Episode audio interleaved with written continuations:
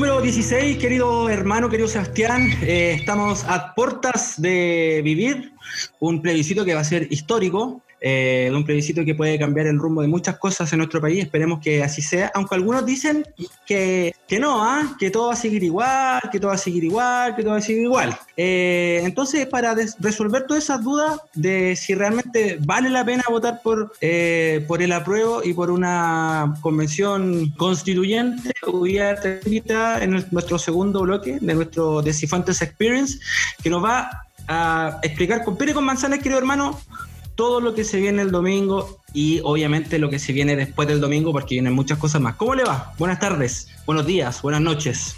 Están los que piensan solo en destruir, como dice el gran poeta Alberto Plaza. Están los que piensan solo en destruir. Están los que queremos aprobar un nuevo cambio en la nueva constitución. Nosotros como podcast pobre y honrado estamos por la prueba. ¿Estoy bien respondiendo a su pregunta, Pablo Antonio? Ha sido una semana bastante movida con eh, muchos eh, episodios que conmemorar, entre ellos algunos eh, más destacados que otros. Se cumplió, por ejemplo, un año de aquella frase célebre, cabros, esto no prendió. Ajá. Sí, pues. No olvidemos ustedes a Clemente Pérez, un visionario. se cumplió hoy día, se cumple, se cumple hoy un año de Diego Schalpert mostrando videos impresos. Mira tú, él está más en el futuro. Están 20 años adelantados. Sí, no. Monstruo, monstruo, Diego Bueno, y el día domingo no sé pasado se cumplió, este se, se, conmemora en realidad, un año de eh, el estallido social el 18 de octubre, cuando todo Chile se congregó transversalmente para em, en una sola voz invitar a levantarse contra las injusticias de tanto, de tanto, tanto tiempo. Bueno, muchas, muchas frases, muchas cuñas, muchos. Estamos en guerra frente a un enemigo poderoso. Exactamente, dijo el Pisas. Vamos a perder nuestros privilegios. También. Los alienígenas, toda esa cosa, ¿te acordáis? No, hay, esto, esto da para más, esto da para horas y horas de analizar y conversar, pero este, bueno, eh, ahora Oye, espérate, llegó. sí, perdón, dale, dale, dale. No, no, que te decía, como tú me comentabas, esto ya, eh, el primer gran paso se da este día eh, domingo. Recordar que en el, en el, capítulo pasado, en el podcast anterior, dimos algunas indicaciones de, de indicaciones y prevenciones para que todos pudieran acercarse a votar, no cometer errores, no marcar el voto con consignas innecesarias, llevar un lápiz pasta, alcohol gel, agua, bloqueador solar y por supuesto su mascarilla y ninguna consigna que no, ninguna. política eh, eso. Bueno, y este domingo, como te digo, la invitación es que todos se acerquen a sus lugares de votación y marquen este, su preferencia. Ahí no vamos a, obligar a nadie a votar. Es que eso te, sí, pues, eso te quería preguntar. Pues es que fue muy noticia que el Chino Río viene de Miami a votar para acá. Pues. haber votado ya, pero. Claro, sí, pues, dijo que iba a votar por el rechazo y todo eso. Lo que generó controversia porque Gary Medel le puso like en su publicación de Instagram. Después Gary Medel tuvo que salir eh, diciendo de que eh, él iba a votar por el apruebo, pero que le parecía bien que el chinito, así lo llama, que el chinito votara y todas esas cosas. Ahora igual, eh, es raro lo de Marcelo Ríos porque toda la vida el weón no estaba ni ahí con nada, ¿te acordás? No estoy ni ahí, no estoy ni ahí, no estoy ni ahí nunca. Y ahora, ahora está ahí, justo, ¿ah? Pero mira, por lo menos prefiero que la gente se politice, aunque sea de alguna, alguna tendencia contraria a la nuestra. Nosotros como sociedad y como chilenos hemos vivido despolitizados mucho, mucho tiempo, desde la dictadura. Recordar que eh, la constitución eh, redactada por Jaime Guzmán y proliferada por todo el aparato cívico, militar, político y comunicacional que colaboró con la dictadura, y todavía con la concertación, después de la vuelta de la democracia en nuestro país, este, es una constitución que apela, digamos, a que el chileno eh, no, se, no, no, se politice, no opine sobre la política, no tenga miedo a la mm. participación, de para, todo un movimiento obrero, social, etcétera. Así que, bueno, indudablemente si es una posición contraria a la nuestra, eh, está bien, yo creo que está bien, eso al final es democracia. Eh, manifestarse. ¿Se habrá puesto, ¿Se habrá puesto Botox para venir a votar el chino antes de venir no? ¿Se habrá puesto lo.? Oye, pero qué horrible. Se, parece como la tigresa del oriente, ya hasta cada vez eh, más, más Está más estirado, así, bueno, en weón, la cagó. Está así. Horrible, horrible, horrible. Oiga, eh, bueno, segundo bloque, nuestra invitada nos va a explicar con peras y con manzanas todo lo del domingo para que usted también vaya a votar de manera eh, informada, informada además. Exactamente A propósito de rechazo y de apruebo, la vocera del rechazo, una flor de vocera que tiene, ¿le suena a Loreto Letelier? algo me suena por ahí, algo. Loreto Oiga, Loreto Letelier eh, causó indignación en las redes sociales por un comentario ya que minimiza el, el, trabajo de los profesores, sobre todo en este tiempo de pandemia. ¿Qué fue lo que dijo? Mira, vamos a escuchar. Claro, para los profesores, qué fácil es. ¿ah? Me meto en Zoom, hago una hora de clase en vez de las ocho que tenían que hacer, o no sé cuántas horas que tienen de las ocho de la mañana hasta las tres de la tarde. Y claro, pues hago una hora de clase de Zoom desde mi casa y me tiro las pelotas el resto del día y me siguen pagando lo mismo. ¿Le parece eso a usted justo? A mí no me parece justo, no me parece justo para nada, porque finalmente se están lavando las manos, le tiran en la pelota a los padres y somos los padres los que reducimos nuestra capacidad laboral somos los padres los que nos vemos con la responsabilidad de educar sin estar preparados para educar. Y mientras ellos siguen ganando su platita, así, sin hacer nada. Yo soy partidaria de que se vuelva a clase porque está además comprobado que el coronavirus no le hace absolutamente nada a los niños jóvenes y además a los adultos saludables tampoco. Yo no quería comentar esto, pero ¿sabe por qué lo hago? Porque, eh, bueno, siento como que darle tribuna a esta señorita, pero la verdad que lo hice porque primero me, me, sorprende el carerrajismo de Loreto de leer. Es como que, ah, no, el profe se conecta, Zoom, listo, chao. Y la... ¿Cachai? Primero lo hago porque creo que es de una estupidez Suprema. Eh, máxima tiene, no tiene ninguna em, base su, su, comentario, su alegato. Parece que el, el, teñido oxigenado le está haciendo muy mal, muy mal a muy mal. porque parece que está eh, sí, porque tenemos hermanos profesores, tíos profesores, amigos profesores, eh, mucha gente conocida que es profesor y sabemos del trabajo que realizan, sabemos del sacrificio que realizan eh, y más el, la pega doble que están haciendo ahora en, pandemia. Así que de, verdad lo encuentro una soberana estupidez. lo quise poner en la pauta por esto mismo, porque personas que supuestamente eh, ella postuló el, tiempo atrás para ser diputada, que deberían estar preparadas para algo, ¿no? En este caso para un cargo público. En teoría. Se mandan flor de... en teoría, pero se mandan flor de, de, de, comentarios sin base, sin nada, eh, con una eh, con una postura así como muy, muy así, ¿cachai? Muy, muy, muy violenta, así que de verdad que eh, una pena, una pena. Pero nosotros acá reivindicamos a todos nuestros amigos, hermanos, tíos, profesores. Eh, Loreto Letelier, una vez más, como dice el dicho, meando fuera del tiesto. Mira, yo más que, más que plegarme a lo que tú comentas, en realidad tampoco es una persona que merece tanta atención ni mucho análisis. Eh, sí, voy a hablar desde la otra vereda. Yo también soy profesor, aunque no ejerzo, pero tengo muchos amigos que son profesores en ejercicio y como también venimos de una familia de profesores, eh, me parece, claro, bueno, irrelevante lo que puede decir alguien que en el fondo su eslogan de campaña, recuerda que cuando ella se, se, postuló a diputada, su eslogan de campaña era que la educación ya es gratis, porque está en Internet. Entonces, una persona que realmente tiene ese tipo de... Oye, no, y además que en, en, el audio dice, y los, comillas, y los profes se tiran las bolas todo el día, o sea, Ok, parece que no tuvo muy buenos profesores Loreto Lettier. O le falta más le falta mucha educación a Loreto Lettier. Y recuerda que también ella, perdona que antes que se me olvide, porque ella también, ella también causó mucha polémica eh, cuando tiempo atrás ella eh, ¿cómo por, eh, decirlo? dudaba de la talla que sufrió Carmen Gloria Quintana y Rodrigo Rojas de Negri, ¿te acuerdas? Los quemados por el caso quemado. Que ella poco menos que dijo que no, que no, que no sabían, que no, que no había pasado nada, que poco menos ellos se habían quemado, ¿cachai? Claro, habla de cara, cara, regimo, cara, cara de regimo máximo y absoluto. Ok, perfecto, ya. Eh, lo otro que te quería comentar, antes de ir a nuestra invitada, ah, estamos, que estamos serios, tía. Sí, estamos. no, eh, es que Chile cambió, papá. Eh, ¿Comentamos el otro tema o vamos a un tema más light? Pero, ¿por qué, ¿por qué no ambos? Eh, por el tiempo, digo yo, para ir... Eh, oye, eh, bueno, vamos con un temita más light y después cerramos con el otro tema. ¿Viste el video de la niñita que va a soplar sus velas y, al, y al lado hay otra niñita que al parecer, según las investigaciones, es la hermana, porque muchos piensan que es la amiga, y le sopla la vela Se anticipa la, jugada, digamos. Se anticipa. Y la que iba a soplar la velita, la festejada, que estaba arriba, arriba de un. Sí, de una sillita, algo así. De una sillita. La agarra mechonazos, compadre.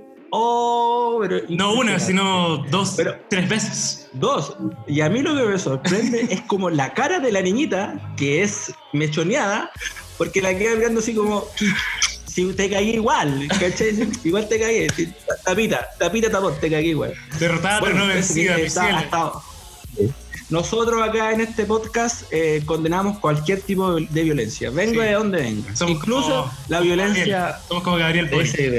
Exactamente. Oiga, antes de ir a nuestra invitada, eh, bueno, usted comentaba que el ya se cumplió un año el 18 de octubre, se conmemoró, se conmemoró Pausa, me, me sopla mi asistente Natalio, mi asistente que ahora está online, está home office, le di home office. Ah, ¿todavía, ¿todavía sigue con, con Natalio? no, no, ya no, ahora me estoy en home office. Pero, ah, pero, pero lo sigo apoyando, a eso me refiero. El, el domingo hay ley seca hasta las 22 horas por si acaso, así que las chelas sí, claro. hay que comprarlas antes para celebrar.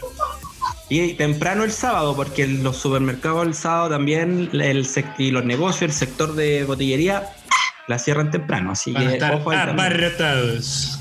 Eh, exactamente. Bueno, usted decía que se cumplía un año, se cumplió ya un año de estallido social. Eh, se especuló mucho que el PISAS iba a hablar en cadena nacional. Al final no habló el PISAS, pero al final fue, fue peor porque habló el ministro Víctor Pérez. Todos conocemos más o menos la, el currículum del señor Pérez. Sí, que fue. Colaborador de la, dictadura, básicamente. Muy, muy, fue alcalde designado de Pinochet en Los Ángeles, muy cercano a, los presos de Punta Peco, muy cercano a Paul Schaeffer. Y el día domingo sale hablando Mario Rosas, director general de Carabineros. Rosas, yo lo verdad. De, de, verdad. Sí, Rosas, di la verdad. Yo lo escuché cuando se habla de violencia, muchas veces hablamos de violencia. Yo también eso lo encontré muy violento porque habla el general director de Carabineros, una institución que ha sido muy cuestionada este último tiempo. Lo conversamos Estos últimos 30 años. En el anterior. Sí, pero sobre todo con el tema del estallido social, por ejemplo. Eh, porque hay informes de organismos internacionales donde se verifica de que Carabineros violó los derechos humanos, que ejerció fuerza desmedida frente a muchos manifestantes. Recordemos de nuevo, Gustavo Gatica, Fayola Campillay, Mario Acuña en Buin, muchos menores de edad que estuvieron eh, presos en, Romario Veloz, Sename. Romario Veloz, de origen ecuatoriano.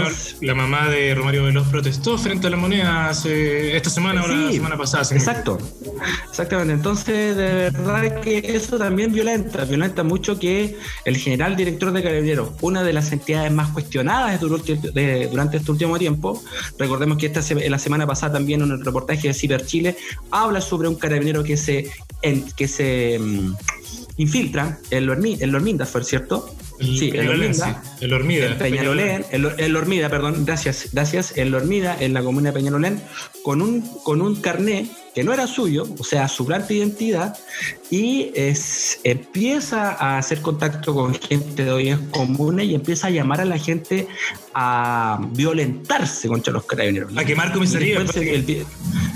exactamente. Y después el ministro Víctor Pérez dice, eh, lo encuentra todo muy normal. Entonces, cuando el ministro del Interior y las autoridades encuentran todo esto muy normal, Carabinero va a seguir haciendo la weas que quiera, como decía Mónica González, eh, que es una institución que ya realmente está desatada. No, ya, ah, ah, recuérdate, antes de eso, cuando hace dos semanas atrás, cuando la fiscal Chung recibía este, eh, vigilancia, digamos, de manera irregular por parte de un funcionario de civil de carabineros y además amenazas de muerte directamente a la fiscal Chung.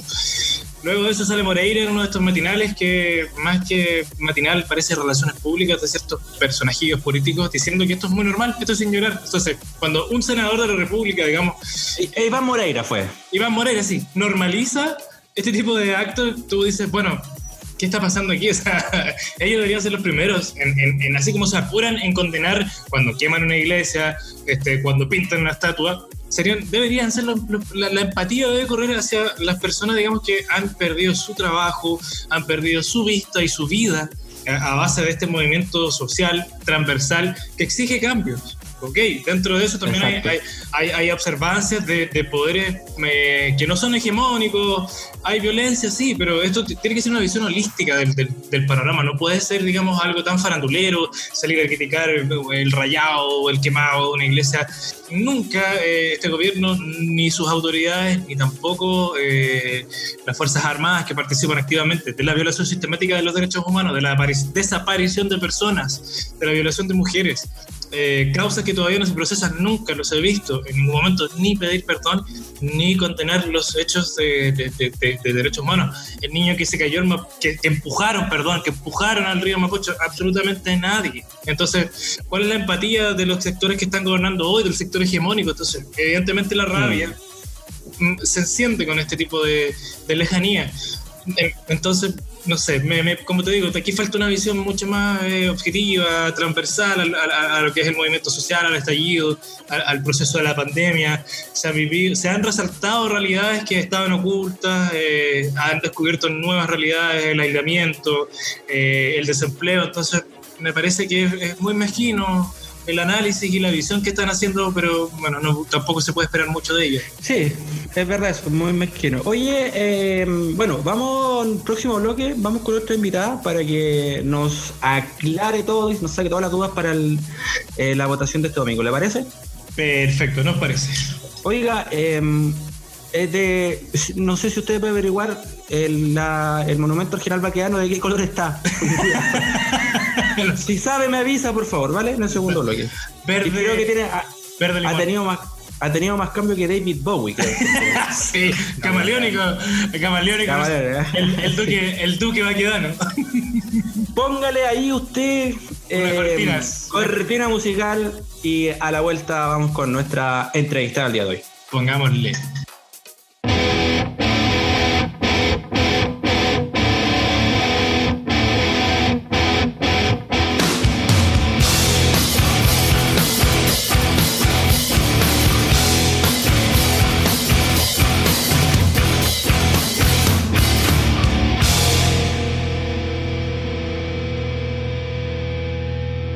Segundo bloque, querido Sebastián, de nuestro capítulo de Cifuentes Experience, lo habíamos adelantado eh, en nuestra primera parte, hoy ya tenemos una gran, gran invitada, con la cual eh, ella nos va a explicar con pera y con manzana, para que no sea tan enredado, porque hay mucha gente que realmente dice, no, si todo va a seguir igual, no vale la pena votar eh, a prueba convención constituyente. Nosotros creemos que no, por eso le invitamos, abogada, rockera, además que tiene programa en la universidad, en la radio de la Universidad de Concepción y también participa de la radio online CCP Radio, es penquista al igual que nosotros y la recibimos con un gran aplauso a la gran, a la abogada. ¿Le podemos decir abogada rock? Le decimos abogada sí, rock. Abogada rock, abogada rock, ahí está. Karen Muñoz, bienvenida Karen, ¿cómo estás? Gracias, la presentación, chiquillos. Muchas gracias por la invitación a la Sebastián, hola Pablo. Yo feliz y honrada, honrada de estar en Cifuentes Experience. Soy una auditora, Así que oh. feliz de poder ayudar a entender esta majamama,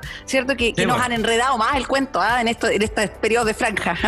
así que dispuesta. Eh, así como que toda la gente que va a votar a prueba anda haciendo destrozos, anda haciendo desmanes. esa, esa, esa, es la figura del, del que vota a prueba. No, y según, la, franja del rechazo. Hay pequeñas, hay pequeñas, hay pequeñas eh, cositas ahí que, por ejemplo, no sé si ustedes recuerdan que la semana pasada el diario Popular, La Cuarta, eh, en una de sus páginas eh, a todo color publicó los conceptos cruzados, lo que era convención constituyente y convención mixta estaban intercaladas. Y después al día siguiente dijeron, ups, nos equivocamos. Ojo ahí. No, pero creo, creo que fue, sí, creo que fue un abogado que dijo, ojo amigos de la cuarta, esto está mal, lo, puso en su Twitter, sí.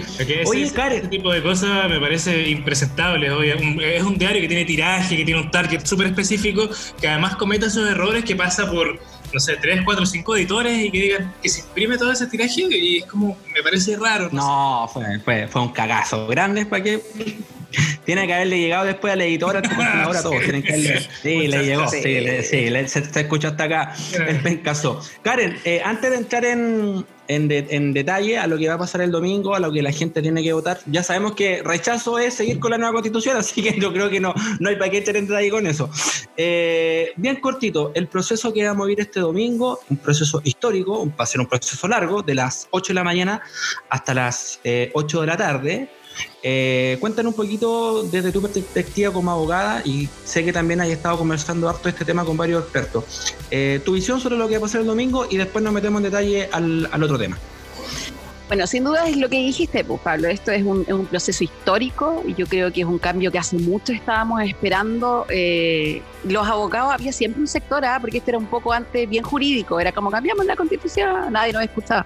Después, cierto, fue, eh, también habían sectores políticos, hubo un intento, cierto, intento de, hacer esto en, periodo de, en uno de los periodos de Bachelet pero no pasaba mucho. Entonces, que hoy en día estemos en esta circunstancia con un eh, plebiscito de entrada, yo que es maravilloso, creo que es una me parece una fiesta cívica, pero sabéis que sí, yo, yo lo, disfruto, a mí me encanta votar, me encanta participar, eh, así que yo siento que es un es histórico y, tenemos que participar todos.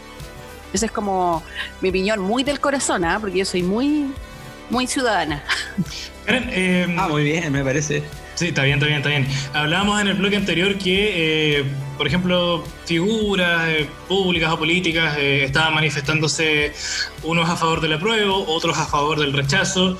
En una democracia esto tiene que ser obviamente transversal. No, podemos, eh, a pesar de, que nosotros eh, estamos claros con nuestras posturas políticas, sociales y en base a este proceso constituyente, ¿cuál es la importancia desde el proceso legal? Porque, por ejemplo, hoy veíamos o observábamos en Twitter a un ministro, un subsecretario decir, por ejemplo, que eh, el derecho al acceso a la salud pública estaba en la Constitución lo cual no es así. Y el mismo diputado Garín lo desmintió. Entonces, ¿cuál es la importancia vital? Eh, explicado en palabras simples, desde lo, desde lo leguleyo, desde lo cívico, como dices tú, pero transversalmente, ¿cuál es la importancia de cambiar, primero que todo, una carta magna que fue redactada en dictadura y eh, cuánto en tiempo toma esto? Porque esto no va a ser inmediato.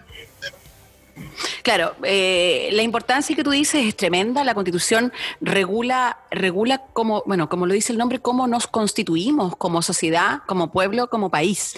Y de ahí emana toda nuestra legislación. Entonces nosotros en este minuto tenemos una base eh, que fue creada llena de trampas para que lo demás no pudiera fluir bien. Entonces, eh, lo que tú me señalabas, por ejemplo, el derecho a la salud, ahí es donde yo creo que está el mayor problema, no en ese derecho, sino en el catálogo ya de derechos fundamentales. Nosotros, la constitución eh, ha sido modificada, ha tenido partes, pero se ha tocado casi nada el catálogo de derechos constitucionales. Y la forma que están redactadas no es eh, muy eh, beneficiosa, favorecedora. ¿ya? Porque voy a poner un ejemplo como bien sencillo. Hay un derecho fundamental, un derecho humano reconocido por la ONU que a mí me encanta, que es el derecho al Internet, ¿cierto? Todos deberíamos, ya. Y sería súper distinto que nosotros redactáramos en la Constitución, garantizo la opción libre o, la libertad a optar por Internet. ¿Ya? Eso sería que nos garantizaría que nosotros podemos optar libremente, que no hay monopolio y podríamos elegir entre todas las compañías. ¿Ya? Pero eso no es lo mismo a que estuviera redactado como todos tenemos derecho al acceso al Internet. Claro que eso implicaría de que el Estado debería garantizarnos ese acceso. Claro, porque una cosa es decir tener derecho a acceso a la salud y otro es el derecho. El derecho a la salud, claro. Karen, bueno, eh, mucha gente también de sector que del rechazo eh, eh, siempre dijo que para qué realizar un, un, cambio de constitución si ya con Lagos se había hecho. Eso es verdad, es mentira. ¿Qué se hizo con Lagos? Para que la gente también entienda, que se ha hablado mucho de eso también. Es verdad, siempre hay una discusión de que esta no es la cuál es el apellido de la Constitución, si es de la 80 de Pinochet, si es del 89, que igual hubo modificaciones, 2005 de Lagos, qué. Pero la verdad, esas modificaciones que se hicieron fueron parte y, no le cambian el alma eh, o el sentido del el espíritu. Es como, por ejemplo, los códigos o las leyes, no sé, laborales eh, o el Código Civil vive teniendo un montón de partes, pero nadie se atrevería a decir, oye, ¿sabes qué? Ese no es el Código Civil de Andrés Bello, por ejemplo, porque no cambia su esencia. Aquí es lo mismo, tiene, sigue teniendo el mismo corazón de dictadura. O sea, esas son reformas a la Constitución. Pero no, claro, pero no esenciales, porque las que son eh, eran vitales o las que realmente iban a cambiar nuestra carta fundamental eh, estaban entrampadas y no se podían hacer. Exacto. Oye, tú dijiste algo súper cierto, eh, un término que, que, se, que se está ocupando también, que es eh, plebiscito de entrada, que es este día domingo. Em, la opción apruebo según todas las encuestas, según todo lo que se habla, debería ganar eh, por un amplio margen. Esperemos el domingo, porque tú sabes que a veces los resultados en la urna traen sorpresa. Yo creo que va a ganar. Veamos por cuánto margen, no lo sé. Convención mixta. Asamblea Constituyente. Eh, hemos visto, bueno, yo he visto muy poco el tema de la franja electoral, lo conversamos la semana, el capítulo anterior con Ignacio Pérez Tuesta, el periodista Radio Sonar, que él decía, yo no, voy a, no veo la franja porque al final termino de mal humor. A mí me pasó lo mismo, y al final es como una ensalada porque hay algunos que te llaman, dicen, vamos a votar rechazo, pero voy a, eh, pero hay que votar en convención mixta, otros que te dicen, no, es un enredo pero lo, dijimos, rechazo es seguir con la misma constitución, no cambia nada. El apruebo tiene la convención mixta, eh, o sea, si uno vota apruebo, puede ser opción mixta o eh, constituyente. Vamos por la mixta. ¿Qué significa eh, votar por una convención mixta? Ya, hay un alcance, porque tú dices si uno, si, si uno vota apruebo, puede votar por las otras dos. No, si tú votas rechazo, también puedes votar por convención mixta, convención constituyente. Ya, eso, ah, eso las dos papeletas, o sea, es para todos los que votan. Exacto. No, es, excluyente, digamos. No es excluyente, ah, claro. Exactamente, sí que tengan la posibilidad de votar. Y lo otro, eh, la convención mixta, eh, es, como lo dice el nombre, es una mezcla entre 50% eh, parlamentarios y 50% personas elegidas de votación popular. Son 172 integrantes, en los cuales van a haber 86 de los parlamentarios que ya conocemos, ¿cierto? Que ya sabemos cómo trabajan, y 86 ciudadanos electos. En esos 86 ciudadanos electos se mantiene la paridad, ¿cierto? Que son sería, la, no sé, votos la mitad 86, pero la mitad y mitad, ahí seríamos, ¿cierto? No, abogados, somos matemáticas. Somos humanistas, somos humanistas. No nos pidan más, por favor. No nos pidan, no sabemos sumar. No nos pidan más. Ya, entonces la mitad, ¿cierto? 86, que quienes están escuchando sabrán, es paritaria, ¿cierto? Tenemos mujeres presentes, pero no así en el 86 correspondiente a parlamentarios. ¿Ya? Esa sería. La otra diferencia es que eh, los 86 ciudadanos eh, van a tener un sueldo de 2 millones y medio y los 86 parlamentarios mantendrán sus dietas parlamentarias, ¿cierto? Tan difíciles de bajar. Y lo otro que pasa es que mientras nosotros los tengamos trabajando en, eh, en esta convención, convención mixta, perdón, ¿quién va a hacer las leyes? O sea, si ya les costaba trabajar antes o ya les costaba eh, eh, funcionar, imagínense eh, qué podría pasar si más encima le encargamos hacer una constitución. O sea, los perdón, perdón, sí, los diputados, por ejemplo, ya convención mixta, mitad parlamentario, siguen con su mismo sueldo y ellos estarían cumpliendo doble función, su labor parlamentaria y su labor como constituyente. Exacto, sí. Perfecto, vale. Dale, sea. Sí, sí así que, diga. Dentro de esta convención mixta tenemos a ciudadanos y parlamentarios. Y a estos parlamentarios, eh, ¿quién los elige? ¿Cómo se designan? ¿De dónde salen? Ah, bueno, ahí em, tenemos un poco de nebulosas todavía en estos procesos porque falta un reglamento. Entonces, eh, todavía no hay claridad. Me imagino, eh, va a ser con eh, cuotas políticas según los distritos. Va a haber un. Ahí, ahí todavía falta. De hecho, hay varias cosas que se están viendo en el Congreso. También la cuota de pueblos y originarios tampoco está descartada o discapacitados tampoco. Entonces, todavía eh, queda un tiempo de que eso se concrete y de que sepamos cómo se va a formar. Ya. por ahora estamos ahí un poco porque falta un famoso reglamento. De hecho, hay una serie de materias, por ejemplo, el, em, el cómo van a sesionar, cuál es el tiempo de sesión. Hay, una serie de, de cosas que tienen que regularse.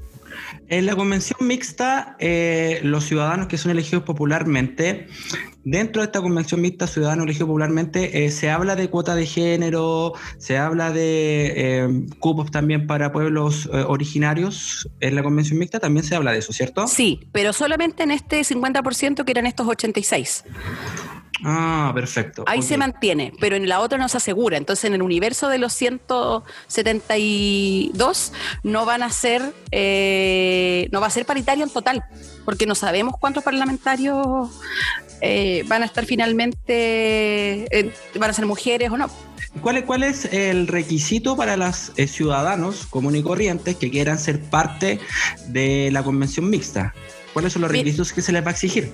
Los, requisitos son súper básicos, la verdad. Mayor de edad, no haber sido condenado a plena fictiva, que esto es de tres años y un día, y em, creo que en el caso de, extranjeros, estar nacionalizados, tener carta de, nacionalización, son bien básicos. Ahora, el que sean bien básicos no quiere decir eh, y eso yo creo que también hay que señalarlo, que, todo el mundo va a terminar accediendo o todo el mundo va a poder eh, ser porque ahí hay un tema eh, que se está tratando de solucionar también en el Congreso para los independientes, pero hay un tema de las firmas, ¿cierto? Tienen que tener igual un apoyo, un respaldo. Entonces, si bien por un lado dicen, hey, vengan todos, después en el proceso hacen trampa y finalmente no sé si van a llegar todos cualquiera independientes a esta convención. Claro, que ese, ese, era, ese es como el tema, porque mucha gente dice, eh, después vamos, vamos, nos vamos a pasar a la, a la, otra etapa de la constituyente, por ejemplo, en la mixta, si yo quiero ser constituyente en la mixta, cumplo todos los requisitos, eh, también van a pedir firma, el apoyo de algún partido, el apoyo de alguna entidad, por decirlo de alguna manera, ¿o no? ¿Me van a pedir eso? Sí, o sea, eh, tanto a, la, mm, a los ciudadanos que postulen a la convención constituyente como a la mixta funcionan de la misma manera. Los mismos requisitos, la misma forma de acceder. Solo que uno ah. son el 50% y el otro son la totalidad, que son 155. Ah, perfecto, ok. Sebastián. Eh, bueno, pero según lo que estábamos conversando, todavía no hay eh, tanta claridad con respecto a la elección de parlamentarios que conforman la comisión mixta y tampoco hay tanta claridad de, de, la ciudadanía que participaría en esta mixtura constituyente. ¿Cuál es el tiempo que se tiene para regular esto de una vez que vamos a, soñar que el plebiscito, digamos, gana la opción a prueba? ¿Qué viene después de eso? Para la línea, digamos, de... Imaginemos que sale ganadora la opción a prueba con la opción convención mixta. ¿Cuál es el plazo? ¿Qué viene luego? Bueno, después tenemos, ¿cierto? Hay, un plazo que ahí, bueno, el servicio electoral está más, más claro respecto de las campañas, porque ahí hay un periodo de campaña nuevamente para los constituyentes, porque tenemos el plebiscito en el que se van a elegir estas personas en abril. Ya. ¿Cierto? Entonces vamos a tener un periodo que va a ser en el verano, eh, pero están súper acotados los plazos, porque en el fondo vamos a tener octubre, noviembre, diciembre, enero, febrero, marzo, son cinco meses los que tenemos entre medio, o cinco, un poquito más de cinco meses, lo que tenemos entre medio. ¿Eso sería junto con las municipales también o no? ¿Se va a hacer sí, junto con, las, ah. municipales y de gobernadores, sí. Perfecto, ok. Eh, bueno, vámonos entonces ahora a la otra opción, que es la que todos queremos votar y que salga, que es la constituyente. La constituyente está em, compuesta 100% por, ciudad, eh, por gente, ¿cierto? Eh, que es elegido de manera popular. Tú nos comentabas que eh, los constituyentes los que van a ser parte de esta, de esta opción o de esta asamblea constituyente eh, tienen los mismos requisitos que los que serían para la mixta, ¿cierto? En, Digamos en orden de requisitos, o sea, edad, todo eso. Ahora, ¿cuál es la diferencia? Es que obviamente en la mixta hay parlamentarios, en esta no hay, no hay parlamentarios, no hay, no hay, no hay, digamos, gente que ya está ejerciendo en el Congreso, ya sea en la Cámara Alta o en la Cámara Baja. Así es, claro, esa es la diferencia que en el fondo aquí son todos personas de elección popular que no tienen, no están cierto ya, no están en el Parlamento. Y ahora igual eso no quiere decir que no se podría postular a alguien, para eso tienen que renunciar ¿sí? a sus cargos para poder postularse ya, pero ellos tienen, eh, tienen que, eh, es, una nueva elección, no es que lo tengan asegurado por ser parlamentario, sino que van a tener que hacer campaña, van a tener que eh, tener méritos para ser elegidos, pero sí podrían hacerlo renunciando a sus cargos. Perfecto. ¿Ya? Pero la gran ventaja aquí es que son el 100% de elección popular, son 155 eh, personas que van a conformar esta convención constituyente, eh, que aclaremos también, eh, en estricto rigor es lo mismo que Asamblea Constituyente o Asamblea Constitucional, es lo mismo, hay un cambio de nombre nomás, para no dar el gusto le pusieron otro nombre. Claro, claro digámoslo, pero, pero es lo mismo. Y la gran gracia es la representatividad ya que en el fondo por eso se está buscando, eh, hoy en día sigue en el Congreso, no está descartado esta cuota de pueblos originarios, cuota de personas discapacitadas, ya tenemos la paridad, entonces eh, se se cree que, o sea, está la convicción de que esta es una mejor alternativa porque finalmente vamos a tener un órgano o un, un documento o una carta fundamental redactada con representatividad y legitimada por el pueblo, que eso es lo que se quiere y lo que se está pidiendo. ¿Y qué le dice? Perdón, dale, así, dale, no, sí, dale, dale, tú, dale tú. No, es que sí, es que en ese punto quería llegar con, con Karen porque eh, hay mucha gente que dice que votar a prueba, votar constituyente va a ser lo mismo, que no va a cambiar nada, porque según la ley no sé cuánto cuánto, al final las personas que quieren participar, el ciudadano común y corriente que quiere ser parte, por ejemplo, de la Asamblea Constituyente no lo va a poder ser porque no tiene el apoyo de un partido político, al final se va a quedar todo en lo mismo. ¿Es tan así o no, Karen? ¿O no es tan así? A ver, eh, no es tan así desde el punto de vista negativo nada, si decimos hoy va a ser todo igual, los mismos de siempre, eh, yo tengo fe en que no va a ser así y, y creo que, que, no, nos va apuntado para allá. Lo que pasa es que sí también es cierto, y hay que decirlo, como lo mencionaba hace un rato, los independientes necesitan apoyo, necesitan un respaldo. Entonces no es tan simple como que yo diga, oye, voy a ser constituyente, listo. Adelante, no es tan así. Eh, uno, por dos lados. Uno, porque requiere un apoyo, requiere una cantidad de firmas, que si bien ahora se está eh, se está disminuyendo la cantidad de firmas y viendo la, posibilidad de firma electrónica para ayudar a los independientes, igual es difícil. ¿ya? Es difícil. Entonces, a mí igual yo he escuchado ese reclamo, no, pero es que al final el panadero de la esquina no va a poder redactar la constitución. Sí, va a estar claro. Pero al final, eh, yo siento que si bien tiene que haber una representatividad y tiene que haber variedad, igual tiene que haber em, cierta representatividad y preparación. ¿ya? Y no quiero decir con eso que puros abogados van a redactar, pero que sean de distintas áreas eh, y expertise, eh, expertos en las áreas, en el fondo. Correcto. Eh, una vez que tengamos ya, digamos, en, en, la teoría o en, el sueño de que la prueba se, se, se, lleve, digamos, la mayoría o un gran porcentaje en las urnas, se elija, digamos, los constituyentes, las personas de la sociedad civil que nos van a representar en la redacción de la Constitución. De nuevo vuelvo a preguntar porque eso es súper importante y es un punto que me encanta tocar porque la gente cree que esto va a ser inmediato, que Chile se va a transformar en un país desarrollado al día siguiente de que gane la prueba, que los autos van a volar y que todo va a funcionar bien. ¿Cuál es el, plazo eh, estimado relativo que, mm, que, se estima o, más que nada que se calcula para que los, la, nueva constitución comience a dar sus primeros órganos o, comience, digamos, a tener sus, primeras, sus primeros artículos eh, redactados, eh, ya votados, bien consistentes? Estamos hablando de dos años, tres años, más o menos. ¿Qué, qué es lo que se estima? Desde el punto de vista tal vez más, más legal. Sí, Sebastián tiene mucha razón en eso porque también hay una sensación que no sé quién la ha dado, yo creo que es del otro lado, porque, porque de la prueba yo no he escuchado a nadie que diga, oye, la constitución es magia. Nadie lo ha dicho. pero sí, pero, pero, pero sí existe esa sensación y, y, claro, tienes razón, no es que el 26 de octubre no se acabaron las colas de los consultorios, vamos a tener una educación de Finlandia, eso no va a pasar, no, no va a ocurrir, ¿ya? Ah, eh, igual, igual sería, sería bonito en todo caso. Pablo va a tener internet maravilloso, de calidad, de calidad, ¿cierto? Esta, estas, perdón, perdón, paréntesis, esta, hoy día ya eh, dimos de baja la internet que tengo actualmente, así que a partir de la próxima semana ya nuevo auspiciador. Ven, ¿te das cuenta cómo ya empieza a mejorar todo? La alegría ya viene, la alegría ya viene. ¿Viste? La alegría ya viene. Pero bueno, claro, eso de la magia no va a pasar, eh, pero es el inicio de, ya, en el fondo aquí hay que aclarar que la constitución estamos como eh, eh, arreglando el terreno, ¿cierto? Para hacer la casita de nuevo, porque hace rato que estaba derrumbándose, tenía los cimientos medio chuecos, entonces lo que estamos haciendo ahora es, por eso la hoja en blanco, sacar todo y estamos preparando la tierra para poner cimientos, porque en el fondo, primero hablemos de los plazos específicos de la constitución, eh, ya sea convención mixta, convención constituyente, tienen nueve meses como una guaguita para trabajar, prorrogable por tres meses más, o sea, ya tenemos un máximo de un año. O sea, ya es un año de puro trabajo. Pero espérate, eh, eso, ese detalle es súper bueno. El domingo plebiscito, gane la prueba, eh, Convención Constitucional, por ejemplo. Ya. después, eh, después nos vamos a abrir para elegir a los constituyentes, ¿cierto? Exacto, sí. Perfecto.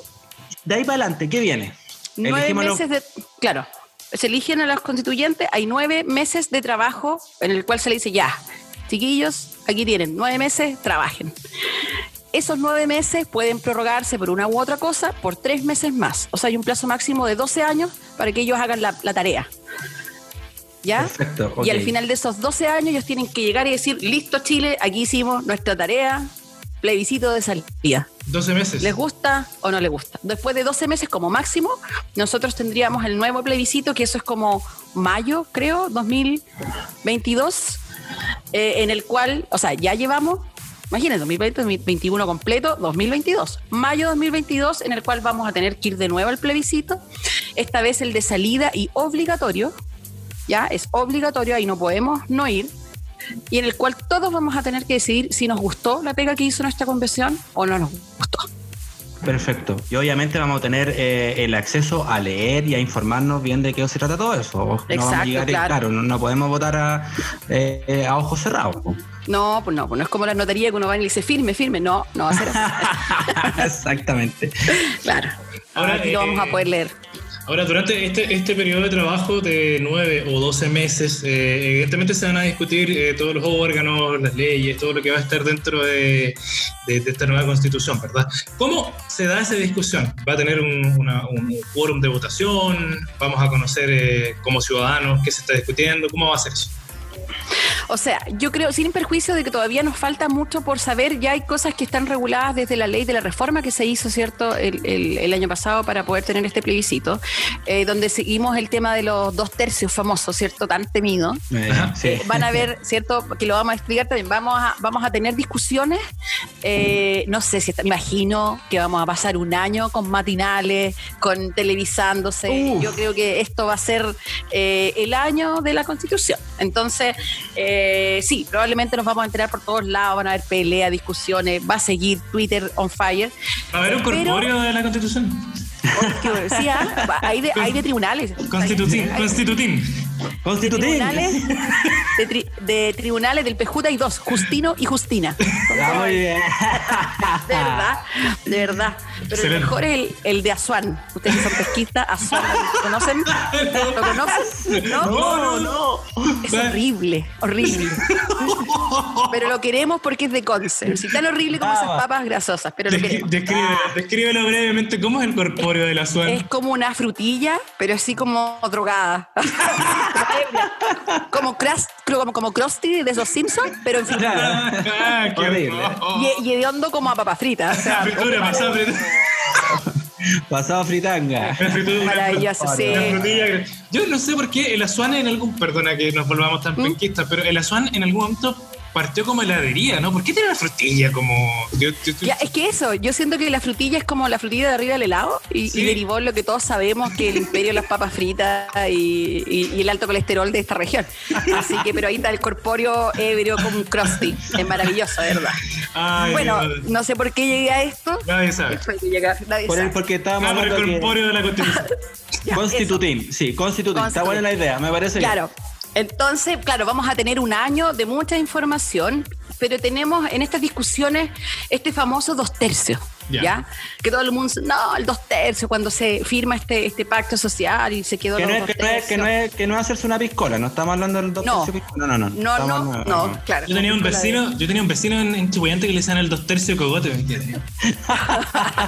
estamos hablando de otra cosa. Claro, no, no es eso. Esto es. Perfecto. Esto es básicamente, eh, y lo podemos ejemplificar como aquí. Ya, por ejemplo, nosotros vamos a decidir qué helado vamos a comer. Entonces, yo voto por eh, el helado de vainilla. Sebastián, ¿tú qué helado quieres? Vainilla también. Vainilla. ¿Y Pablo? Chocolate. Perdiste. Ah, compramos vainilla.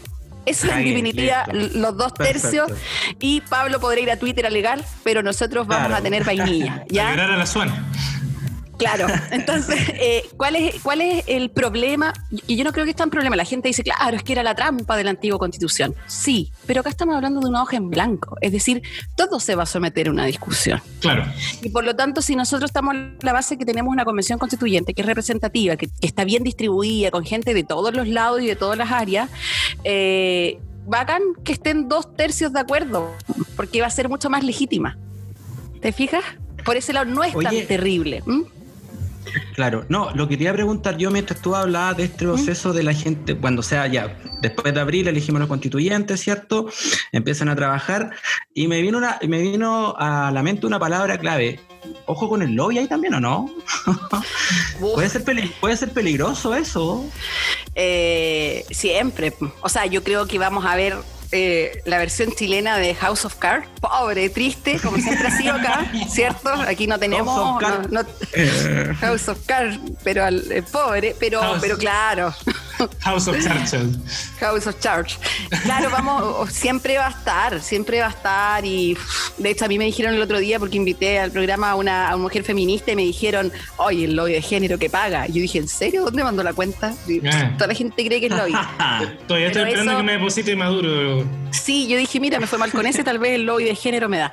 pero la verdad sí, siempre existe, pero ahí, bueno, es que yo digo, mira, si, si le queremos ver el, lado malo, podemos, pero tratemos de confiar. Yo siento que este es un, acto de fe y ojalá eh, quienes, quienes vayan eh, ahí a esta convención por, en, nombre nuestro hagan bien el trabajo. Yo eso eh, tengo fe. ¿ah? Hagan bien la pega, sí. Ojalá. Yo creo que Aparte también, aparte también de aclarar los términos, eh, bueno, que te lo agradecemos mucho porque eh, nos sirve también eh, a nosotros mismos para poder entender en el proceso en el cual estamos entrando, en la oportunidad histórica que se nos presenta como país, como sociedad civil.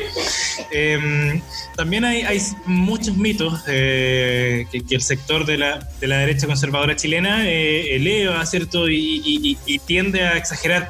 esto de la hoja en blanco, que causa demasiado pánico en cierto sector. Es como... Claro, porque yo vi, sí, eh, me da risa porque el otro día vi un poquito de la franja, yo tampoco la veo, igual que Pablo me pasa lo mismo, pero vi un pedacito. No, es lo mejor. Tomaban una hoja en blanco y le rayaban y le ponían acá y cosas así. Yo dije, pero qué onda. Porque eso es lo que se imaginan, como que, que van a hacer, eh, no sé, para el que lee, ¿cachai? Como que van, ya, no, no es así. Si en el fondo nosotros igual tenemos resguardo, ¿ah? Eh, y esta respuesta, dos mitos, tanto en la hoja en blanco como, como el derecho de propiedad o cosas como como eso. Claro. Eh, eh, no se puede. Nosotros, dentro de esta ley, ¿cierto?, que, se hace la reforma para poder llamar a plebiscito y para poder cambiar la constitución, eh, se, se, dejaron establecidas ciertas cosas, como por ejemplo el respeto a los tratados internacionales. Claro. Los tratados internacionales están resguardados y asegurados los derechos humanos y derechos fundamentales. Por lo tanto, si nosotros tenemos firmados muchos de esos, de esos instrumentos internacionales, malamente podría alguien decir, hoy yo no quiero que exista el derecho de propiedad en Chile, ya, lo vamos a eliminar. No se puede, no sea tonto, ¿ya? Entonces, eh, no se puede. No sea gil, no sea no Sea gil No sea gil, En el fondo, eh, no, no se puede eso. Y respecto a la hoja en blanco, tampoco es como que, eh, por eso eh, es que vayan a ser personas inexpertas eh, o, sin asesores que no van a que van a poner lo que quieran, así como obvio que no, va a haber una técnica legislativa, va a haber un asesor detrás, se va a respetar. A lo mejor nos queda una constitución más corta, sería ideal. ¿Sabían ustedes que de repente son buenas las constituciones más pequeñas? quitándole el peso. Claro. claro, que tengan solamente las directrices y el resto sea pura ley. Eso no es malo. No tenemos que tener una constitución gigante con todos los derechos. para poder leerla en el rincón del vago. Eh, claro, podría ser una. Oye, podría ser hasta una hoja pero que esté bien hecha. Y el resto todo dejado a la legislación. El problema es que aquí metieron la ley, orgánicas constitucionales, dejaron cosas amarradas, entonces finalmente nos tuvieron entrampados todo este tiempo. ¿Ya? Pero por eso perder el susto, la hoja en blanco no es terrible, solamente es como, oye, lo que yo les decía, la casa estaba chueca, con los cimientos malos, ¿qué hacemos? Los sacamos para ponerlos bien. Estaba, estaba, harto chueca, llevaba harto tiempo chueca. La, chueca, su arrendada, se llovió. No, sí. El, las, cañerías estaban malas, no, todo mal, sí. otra cosa, tenía BTR, puta, todo mal. Otra cosa, no, mal, mal. Otra cosa, otra cosa que en este proceso de tránsito entre eh, el, plebiscito de entrada, el plebiscito de salida, eh, los 9 u 12 o 12 meses de trabajo eh, redactando esta nueva constitución, no va a haber una purga, no vamos a quedar así en la nada, no va a haber un futuro distópico, no. Se va a seguir respetando, como tú dices, los tratados ya firmados, a los que Chile suscribió, y por supuesto la, constitución del año 80. Que tenemos. Todos, claro. Ahora, otra cosa. Em, luego de esto, eh, la, como tú decías, una constitución tal vez más corta eh, puede ser de, más fácil lectura. Puede ser que todos, eh, tal vez, o la gran mayoría de los chilenos, podamos eh, leer la Constitución de una buena vez. claro, leerla y, aunque a pesar de desde el 18 de octubre en adelante fue uno de los libros más vendidos, leerla con comprensión, porque leerla, yo mira, estoy con este, yo estoy ahora con, hice el upgrade, ahora Chile decide, Jaime Baza. Ah, Jaime Baza, sí. Valor Jaime Baza, sí, igual ha sido muy clarito en su explicación. Sí, es que esa es la idea, pues en el fondo como ser claro, pero sabes que sí, porque a mí me pasó que, que de repente personas leían la constitución y llegaban algunos artículos y como los contenidos jurídicos de repente son tan refomes y complicados. O muy, muy técnicos tal vez. Muy, claro, muy técnicos en los cuales de verdad te pierdes, eh, uy, te puedes asustar. Entonces yo eh, una vez vi a alguien en un, en, un programa leyéndolo y decía, pero mira lo que dice ahí, y de eso vino una reacción y después quienes escucharon reaccionar, y yo dije, ¡ay, qué terrible, qué grave! Porque nadie entendió nada y finalmente, y era porque está escrita de una manera a lo mejor para que no se entienda. Muy tránfuga, claro. Bueno, también recordemos que quien redactó la constitución tampoco era una persona que los traigo muy bien. Karen, em, te queremos agradecer por este, por tu tiempo, por haber explicado de manera lúdica que nos gusta a nosotros también, no tan, no tan serio, pero la gente igual entiende que nosotros también nos gusta explicar así con pera, con pera y con manzana, no, no y no están así como en la volada. Pero tampoco perder el foco. Exactamente, te queremos agradecer primero tu buena disposición, tu buen humor con nosotros, con este programa. Estamos a puerta de un proceso que de verdad va a ser histórico, va a ser muy histórico. Hay mucha gente, o con algunos conocidos que yo tengo, que están como muy apáticos con el tema, que no, va a seguir todo igual, va a seguir todo igual. Yo siento, y lo estábamos conversando ahora, que no va a seguir todo igual. Creo que algo va a cambiar tenemos que seguir atentos, así como hace un año Chile despertó, como decíamos en las calles, no tenemos que dormirnos, tenemos que seguir despiertos, tenemos que seguir atentos a todo lo que viene porque obviamente todos queremos mejor Chile para todos y para todos, para nuestros hijos, para nuestros hermanos, para nuestros papás, abuelitos, para nuestras parejas, para todos. Entonces tenemos que seguir atentos, eh, se vienen muchas cosas, eh, lo estuvimos conversando ahora, quizás nos faltó un poco más de tiempo, pero quisimos globalizar un poco lo, lo que viene, plebiscito de, de entrada, plebiscito salida, mixta, constituyente, etcétera. Te queremos agradecer Karen, te queremos desear suerte también en tus programas de radio que estás realizando en Concepción, te mandamos un abrazo grande y nos estaremos viendo en un próximos capítulos más para también ir detallando lo que se viene, pues, ¿no, Sebastián? Sí, por supuesto. La idea, como les comentábamos, era eh, no perder el foco, tampoco profundizar las aguas para darle sensación de oscuridad, sino aclarar eh, ciertos términos que tal vez no, no, no todos eh, conocen tanto, pero sí les interesa entender que se tratan los dos tipos de convenciones, por qué es importante para la ciudadanía y para el país el cambio de constitución, por qué es importante informarse, por qué es importante votar, tener una opinión política, porque es importante tener una educación cívica. Recordar que en este país cada vez nos eh, despolitizan, nos quitan los tipos de educaciones artísticas, musicales y cívicas. Em, nos quieren ignorantes y no es por nada, pero eh, efectivamente Chile, como tú dices, despertó, eh, no hay que volver a dormirse, hay que participar de esto, hay que tener fe en esto porque es un proceso que es largo y que también merece toda nuestra atención como sociedad civil em, y a mí personalmente me entusiasma mucho el hecho de que podamos eh, participar de este evento tan histórico para este país. Recordar que algunos de nosotros nacimos y vivimos en dictadura, tal vez no los horrores tan directos, pero también hemos vivido los coletazos del modelo neoliberal que se instaló con esta dictadura y se instaló con esta constitución y fue continuada además con, con la concertación que lamentablemente no trajo la alegría que todos esperábamos. Así que Karen, te agradecemos mucho y creo que eh, estoy súper convencido de que esta es la primera participación de muchas que vamos a tener contigo. Eh, de, los procesos que vienen.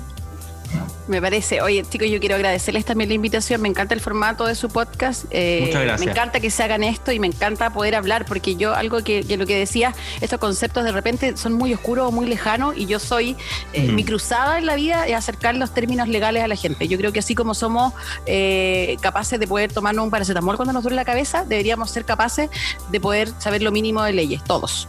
Así que eso, y hay que seguir activos nomás. Muchas gracias por la invitación. Éxito, Karen, muchas gracias. Eh, Sebastián, queridos auditores y auditoras, vayan a votar el domingo, porque se vienen cosas buenas. Un abrazo grande, gracias, Karen, Sebastián. Nos vemos en el próximo capítulo 16. Give me the power. Si le, si le das. ¿Cómo dice? Si le das más poder, poder al poder, te, van a, ir a joder. Así que no lo jodan, que no lo jodan, vaya a votar. Gracias. nos vemos. manejan mal. Exactamente. chao, chao, nos vemos. Chao a todos.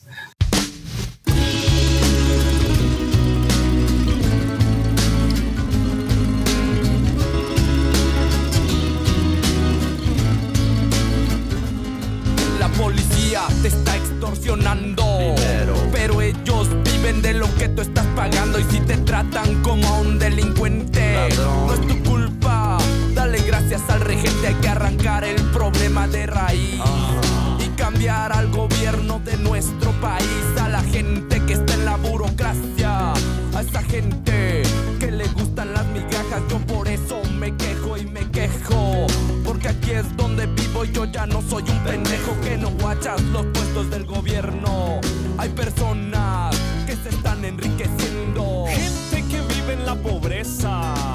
Nadie hace nada porque nadie le interesa. La gente de arriba te detesta.